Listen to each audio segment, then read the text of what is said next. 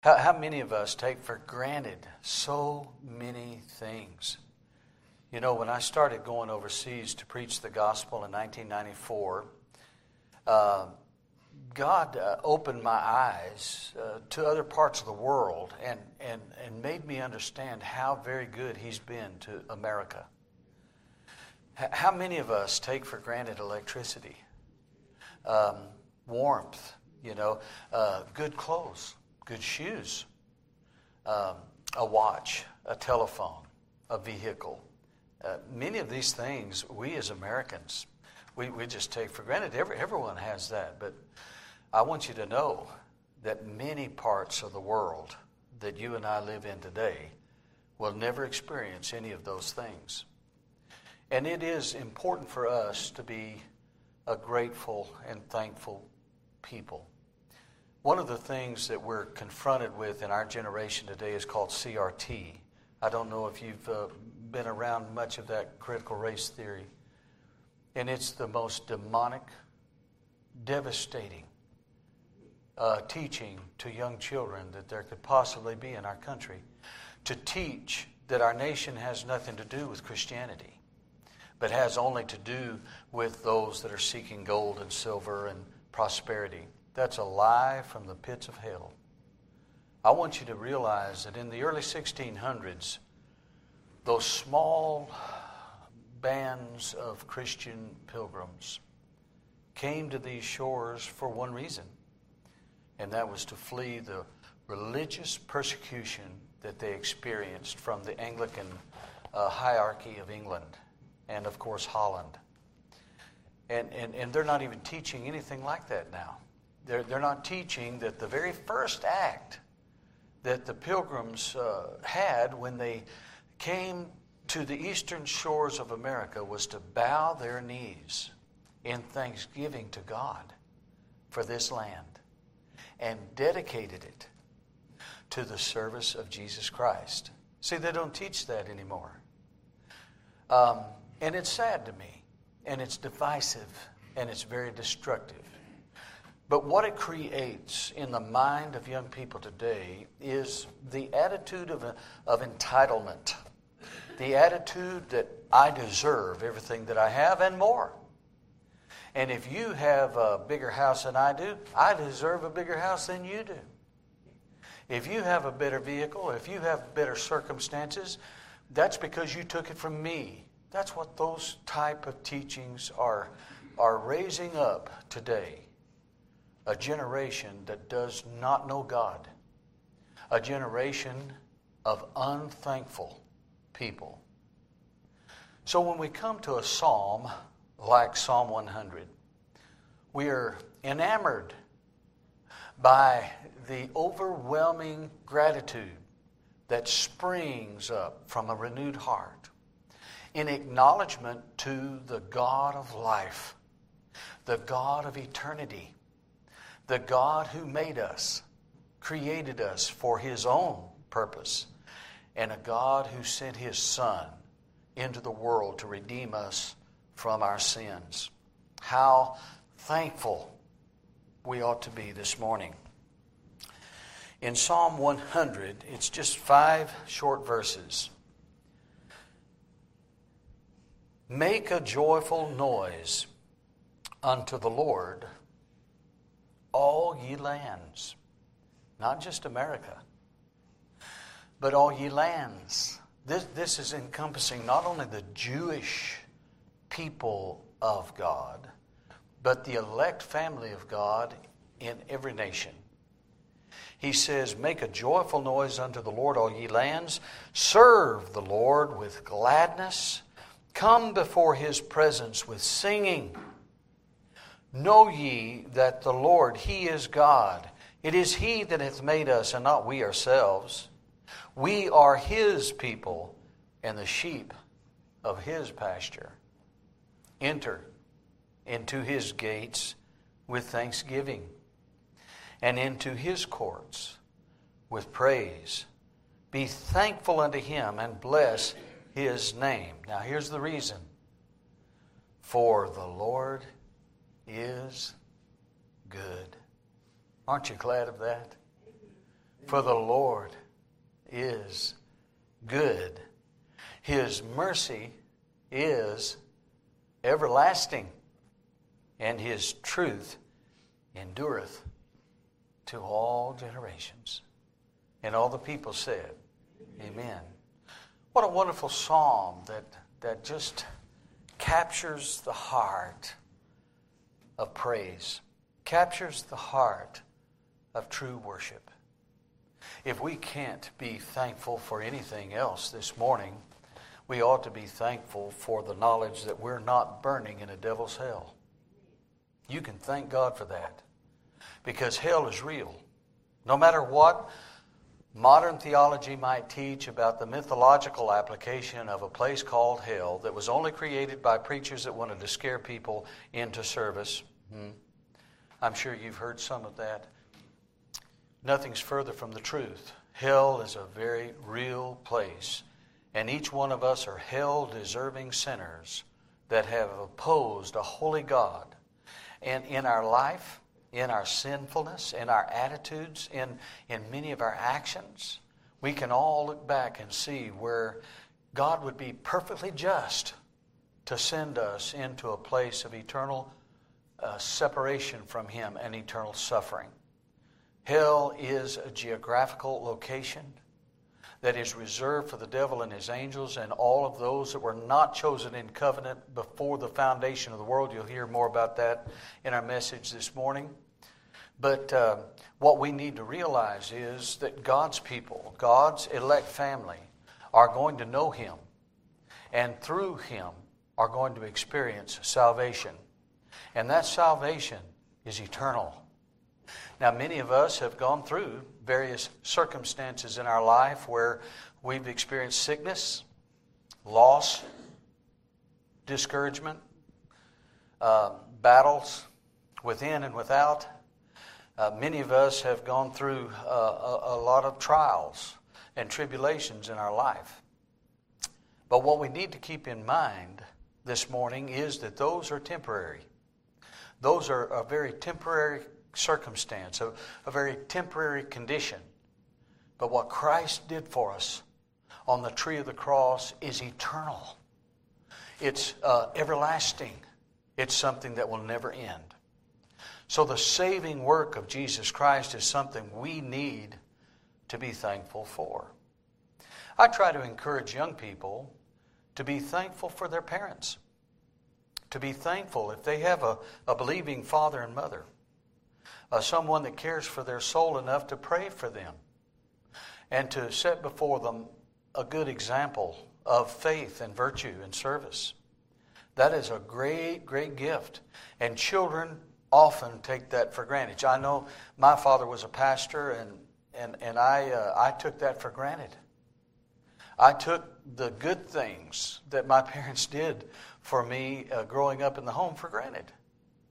And, uh, and it grieves me to this day that I wasn't as thankful when I was in there under their care as I should have been. Now, as we come to this psalm, we need to uh, contextualize it uh, for a moment. Our understanding of biblical truth begins with our understanding of the context contextual uh, study, uh, studying the context of each verse or each chapter or uh, each book of the Bible is very, very important. And when we come to Psalm 100, it's no different. There's a con- context that we need to consider before we see the full weight of this beautiful, beautiful psalm. This is a part of what the Jews call a Hallel psalm. It is a praise psalm.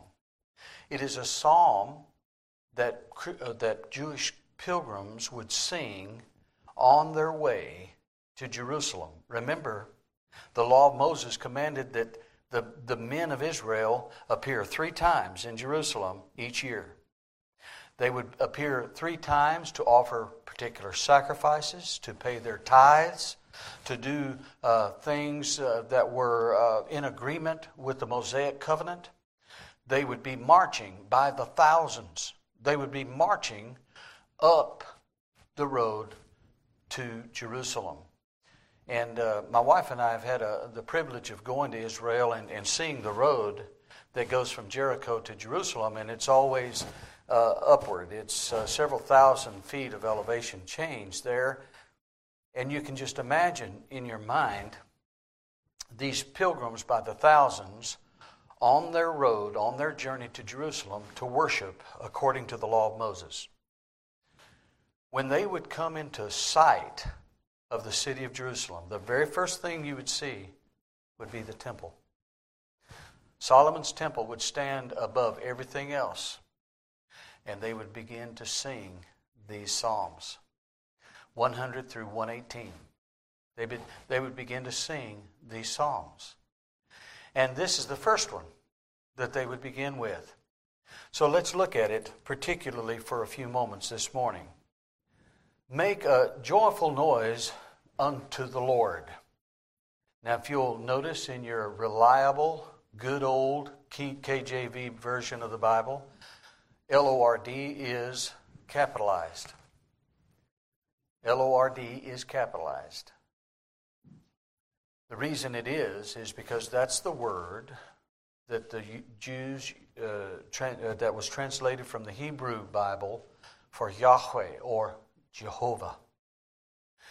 Anytime you read in the Old Testament the capitalization of L O R D, you know it's talking about Jehovah. Now, why is that so important? Because that is the covenant name of God. That's the covenant name that God revealed to Moses out of the burning bush. I am that I am. I am that I am. He, he didn't say, I am who I will be, or I will be who I am, or I am who I was, but it is a perfect present participle. It is a, it is a continuum. I am that I am that I am. I have never changed. This is the only God that you'll ever read about that's unchangeable, immutable. He is uh, the I am. Now, he revealed this to Moses out of the burning bush as he entered into a covenant relationship with the children of Israel. So, here, this Thanksgiving is not lifted up to Beelzebub. It's not lifted up to Ashtoreth. It's not lifted up to any uh, other God, little g God, but it's to the covenant keeping God of Israel. Make a joyful noise unto him. All ye lands, notice this, all ye lands. Uh, that's an expression that means all the earth. Everything that hath breath because, and, and I know there's controversy on this point, but listen to me carefully.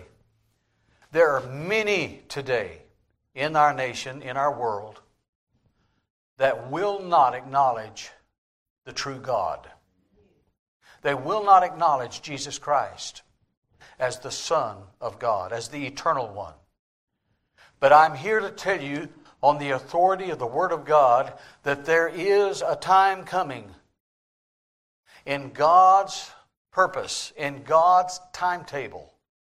When Paul said in Philippians chapter 2, every knee shall bow, and every tongue shall confess that Jesus Christ is Lord to the glory of God the Father. Every knee.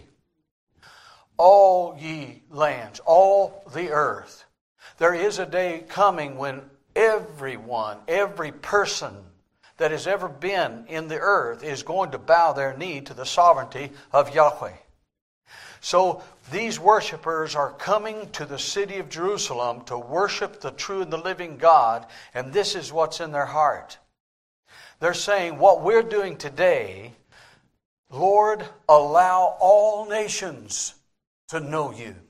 Allow all nations to experience this kind of joy this, this kind of rejoicing because you deserve it, Lord. Now he says, Not only to make a joyful noise, but to serve the Lord.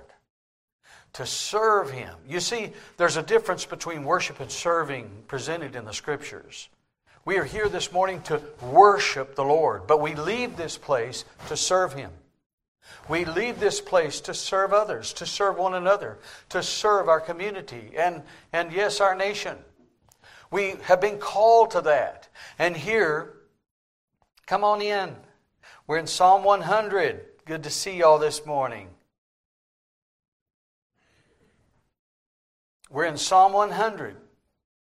You can open your Bible with us there. Make a joyful noise unto the Lord, all ye lands, and serve the Lord how? With complaining and bitterness, with uh, I do more than that brother does, or I know more than that sister does, or I blah, blah, blah. No. Serve the Lord, not with murmuring. Serve the Lord, not with complaining. Uh, serve the Lord, not with negativity, but serve the Lord with gladness.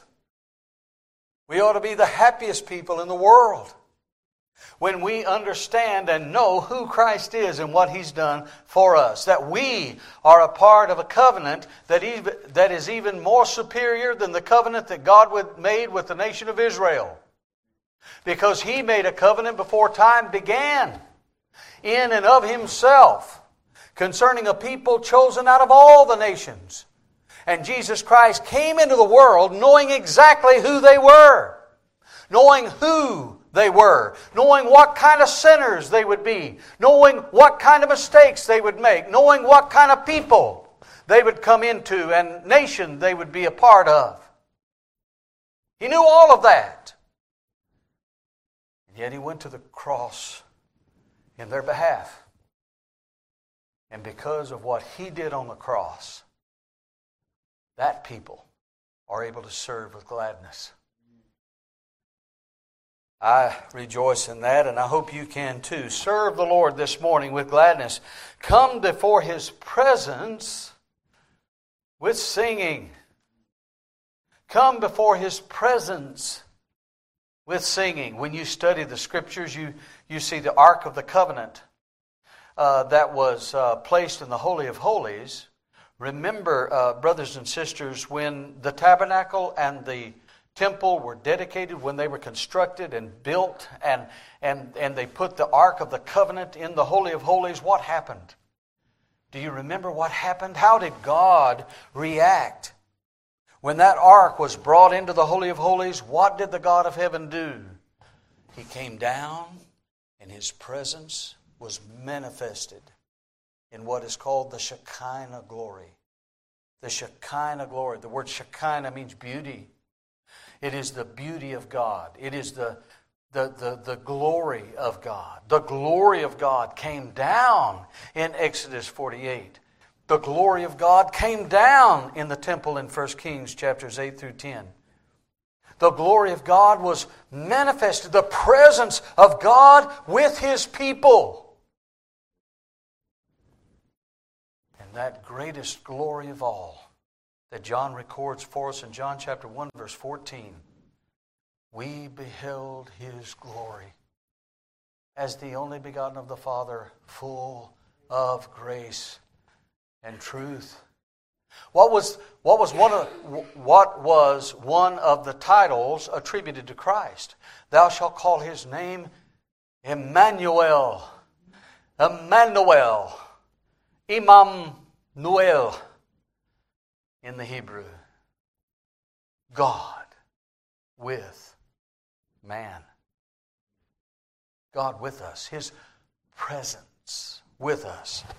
We rejoice in His presence this morning. Come before Him with singing. Now, uh, I, I'm sure that most of you, in fact, I'm sure every one of you, can sing better than I can. But I never want to sing more than when I come into the house of God. I want to sing. You know, see, most of you, dear ones, uh, you, you've studied music by letter. I study it by open letter. I open my mouth and let her fly. I love to sing praises to the King. And, uh, and, I, and, and, and somehow I think the Spirit uh, makes it sound good. But here, that's what we're supposed to do. We're, we're supposed to, to come willingly, gladly, thankfully into His presence with singing. This, this access that we have to His throne, this access that we have to God, to understand that when you and I meet together in the right, uh, in the right spirit, in the right attitude, um, with the right frame of mind, uh, Jesus put it this way in Matthew chapter 18, verse 20. He says, Where there are two or three gathered in my name, there am I in the midst of them. You see, when we gather here, Jesus gathers with us. Should we be thankful for that this morning? I believe we need to be thankful for the presence of Jesus, thankful for the access that we have to the Father through him. Verse 3 Know ye that the Lord, He is God. Yahweh, the covenant keeping God, is Elohim. He, he is God. He is the creator God. He is the God that holds the world in his hand. He is the God that spoke into existence all of the various galaxies and universes. And, and you know, children, the Bible even says they can't even, they, uh, scientists with even the Hubble t- uh, telescope and all of the technology that we have, they cannot even begin to count the number of stars there are in our own galaxies. And they have discovered that there are literally millions of galaxies of stars besides ours. Man cannot begin to fathom the immensity of the stars of heaven. And yet, the Bible says, listen carefully, children, the Bible says that God has named every star. Now, think about that just a moment. God has blessed my wife and I with 16 per, near perfect grandchildren. They're sinners, but not when they come to my house. But sometimes I get their names confused. To think that we have a God in heaven that knows every star by name. Not only in our galaxy, but in the millions of other galaxies. Does that blow your mind or what? It's amazing that infinite knowledge. We can't even begin to comprehend how great our God actually is. But listen to this. Not only does he know the names of every star in our universe and all of the millions of galaxies outside our universe, He also knows the names of every one of His children that will ever live in this world. When the disciples came back to Jesus after He sent them out two and two in, in Luke chapter 10, they were rejoicing that even the, the demons were subject unto them in His name. He says, Rejoice in this, rather, that your names are written in heaven. And I want you to understand you're not the one that wrote that name there. It is God that wrote that name in heaven. Are you thankful for that, friends? Should we be thankful? I think so. Know ye not that the Lord, He is God, He is God alone. It is He that hath made us and not we ourselves. Now, listen to this. Somebody says, Well, Brother Jeff, I'll tell you what. Have you ever watched Anne of Green Gables? Have y'all ever watched that? You, you need to watch that. Do you remember what she said about her red hair? Uh, you know, when Marilla asked her if she prayed, and this little red headed orphan says, Well, I used to, but then a preacher told me that God made my hair red on purpose, and I haven't spoken to him since. You remember that line? I haven't spoken to him since. Let me tell you something. And this is the truth of the ages. God made you just the way you are. God made you that way. He made some of us big and some of us small. He made some of us thin and some of us not so thin. He made some of us uh, good at one thing and bad at another. And, and, and, and, and it's interesting. God has uh, this wonderful design for each and every one of us. And I think Anne of Green Gables found that out in the end. Should we be thankful for what God has given us? The talents, the gifts, the abilities that God has given us. Somebody says, Well, Brother Jeff, I, I just hadn't found I can I just haven't found out what I can do. I don't do very many things very well, and yet you're saying that God made me the way I am. I don't really understand that. Well, maybe God made you the way you are so that you can encourage those that have the other gifts and have the other talents and have the other abilities that you don't have. Maybe that's part of why you're here this morning. It's God that made us not we ourselves. We are His people. Now, notice that His. You're His by divine right, you're His by divine possession. You're, you're His by divine prerogative. Can I use that little word there? A theological term. That means that it's all on God's part, not ours. He's the one that found us before we ever found Him. He's the one that loved us before we ever loved Him. He's the initiator. We are His people and the sheep of His pasture. The sheep of His pasture. Now, I mentioned CRT a moment ago and the, the vain philosophies that are being uh, inundated in the Z generation, in, in this present day, and, and it's destroying our country. It's destroying this nation. And maybe that's the intent. But I want, I, but I want you to understand something with me this morning. And, and, and it's so critical. I, I, heard a story one time about two young Aussies. These are uh, people from Australia.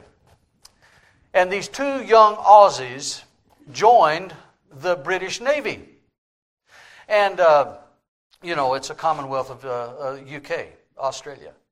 So um, they joined the British Navy and they served their time uh, on the seas. And, and, and after about one year, these uh, teenage, uh, teenage, teenage boys made their first trip to London. And as the story goes, they were, uh, the, you know, they were yeomen. They were first class yeomen, privates, but privates. And uh, they were so elated to get to go to the city of London that they decided to go ashore and celebrate. So they went to three or four pubs. The, a pub is a bar. They, they went to three or four places and they got really inebriated. They, they, they lived that life. I mean, hours and hours they spent drinking and carousing and doing all kinds of things they shouldn't do. And and then they realized the time had gotten them away from them. It was very dark outside, and they had to make their way back to the ship. And they went outside, and lo, a huge fog had fallen over the city of London.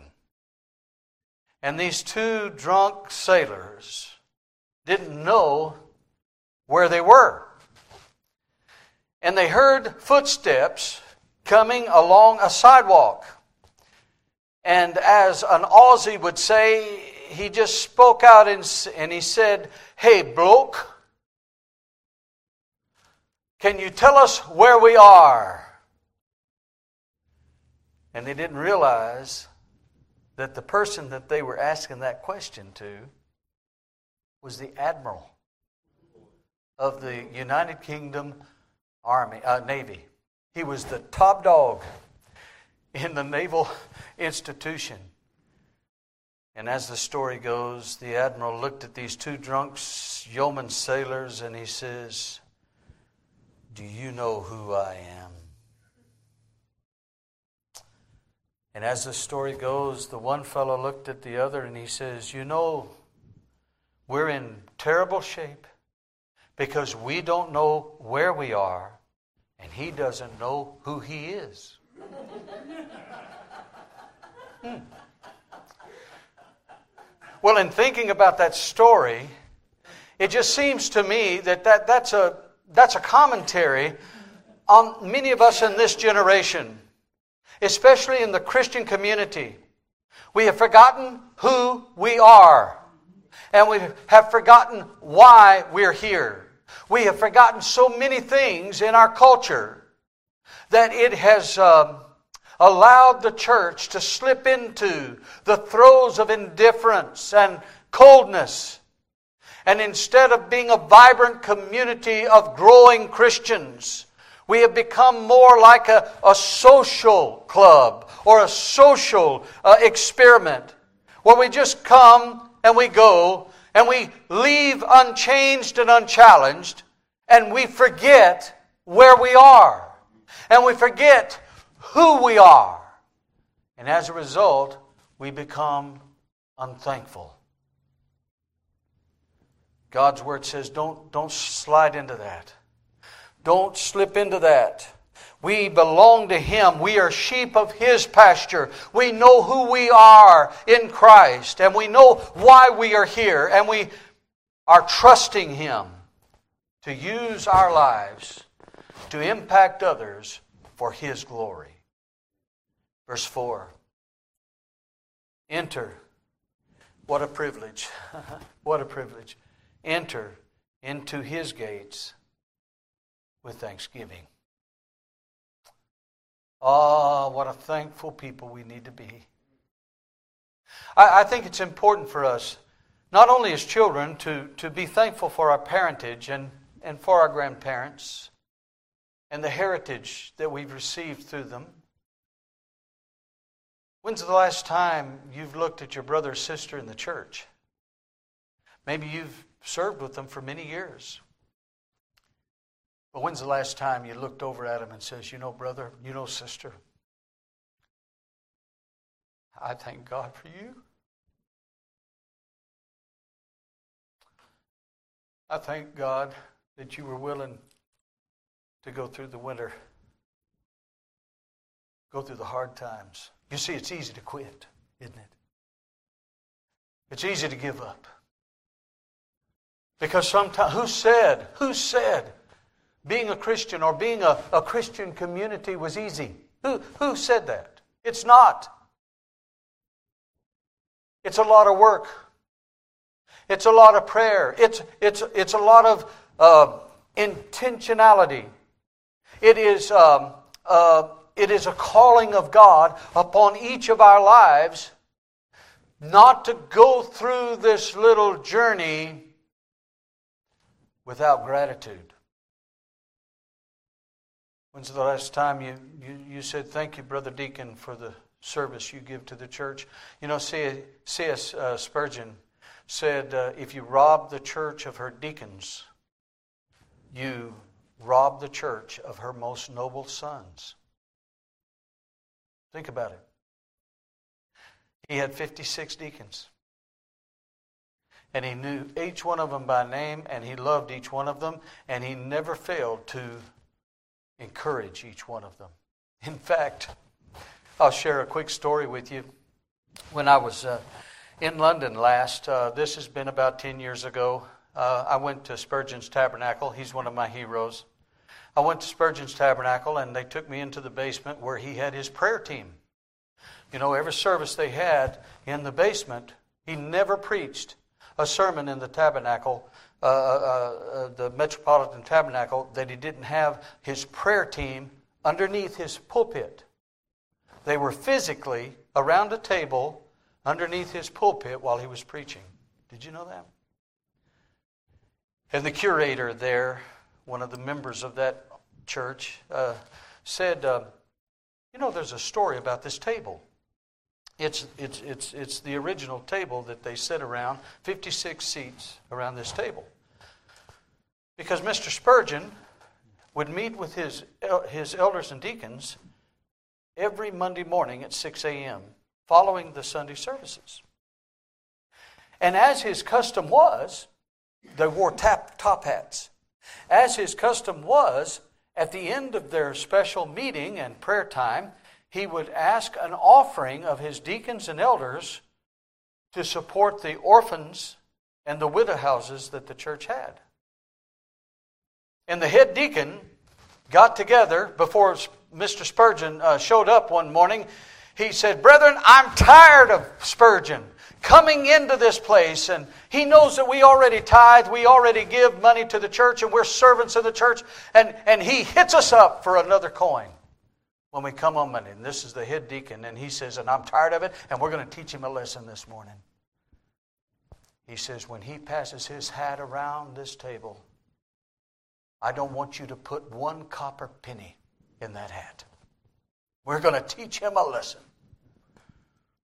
So Mr. Spurgeon comes in and sits at the head of this table, and as they go through their business and it comes to an end, he takes his top hat and he says, Now, brethren, remember it, the, uh, the Bible says it is more blessed to give than to receive. Help the widows and orphans this morning, and he passed the hat. And he passed the hat to each one of these elders and deacons, and it came back to him. And this is a true story. He looked in the hat and he didn't see one coin. He said, Brethren, let us pray. He says, Heavenly Father, thank you for your mercy. Thank you for your grace. Thank you for Jesus Christ, our Savior. And thank you most of all this morning that these skin flints gave me back my hat. True story. How many times do we forfeit opportunities to encourage our deacons. Thank you for what you give to our church. Our sisters, thank you so much for the way you take care of the building, the, the food, and all of the things that you do. Children, thank you. Thank you for helping do the menial tasks around the church. How many times do we fail to say thank you? Well, this psalm encourages us to do that, does it not? Enter into his house, his gates, with thanksgiving. The gates are open. Praise his name. And into his courts with praise. You see, brothers and sisters, there is a place for you this morning. Whether you're a very young child or a man or a woman, there is a place for you to come into the court of Jehovah with praise and thanksgiving. Be thankful unto him this morning and bless his name. Another psalm says, Bless his holy name. Bless his name. See, that's what it's about. That's what it's about, or, or, or it should be about. All of our giving, all of our serving, all of our, uh, all of our labors, all of our lives should be devoted to His name. We're not interested in building a name for ourselves. That's not what it's about. That's not what our service is about.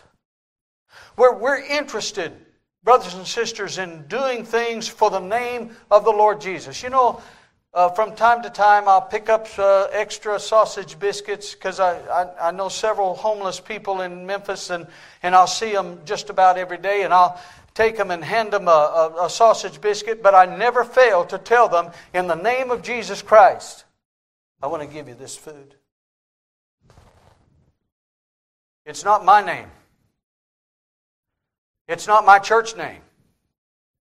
It is in the name of Christ. I see your need, and I want to give this to you in His name. You thank Him for this biscuit. I think that's what it is all about. Bless His name. And there are three quick points I want to make here. I'm finally getting down to what I want to really talk about. In verse 5, I want you to notice these three attributes that evoke thanksgiving and praise in our hearts this morning. The Lord is good. Oh, have you found Him that way? Can you say with me and David this morning, The Lord has been good to me? Can you say with me this morning that He's been better to me than I could ever deserve? Goodness is an essential character quality or attribute of the God we serve this morning. I'm so glad that He's, he's not a God up there with the holy flash water waiting for you to make your next mistake. That's not the God of the Bible. God of the Bible is good. Everything that He does for you and through you and um, in you is good. Thank Him for it this morning. For the Lord is good. His mercy is everlasting. His mercy is everlasting. This uh, word here for mercy, this ability of God to give to you what you do not deserve. Um, grace is God giving you something that you could never earn or never deserve, and, and mercy is what keeps back from you what you do deserve. His mercy is everlasting.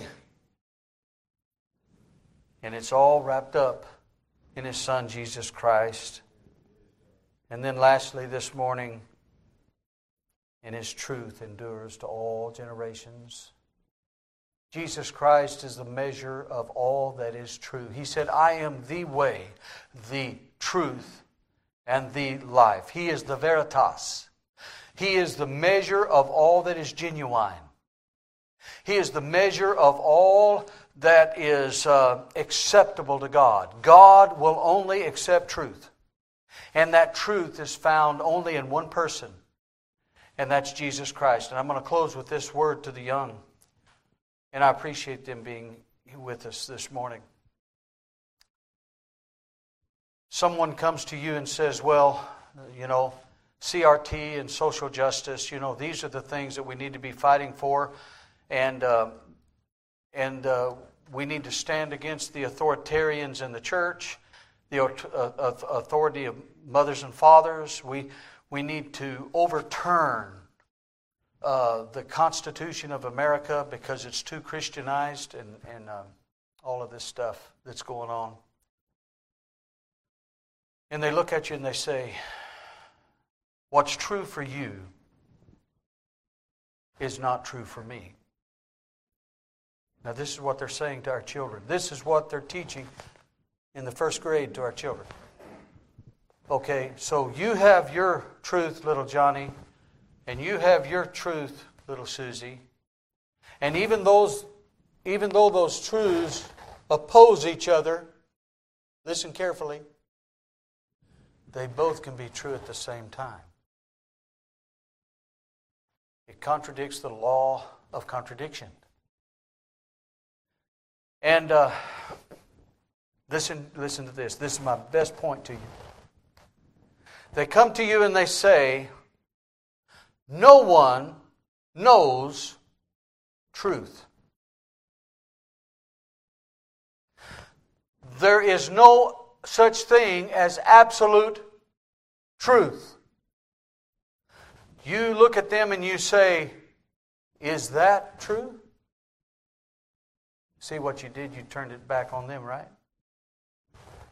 But as Christian young people, we can say without fear of contradiction Jesus Christ is truth.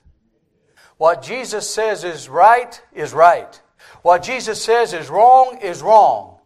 And if you will follow that in your life, you're not going to stray too far away from the path. So, this truth is unto all generations. This truth is not something that began when you first believed in it.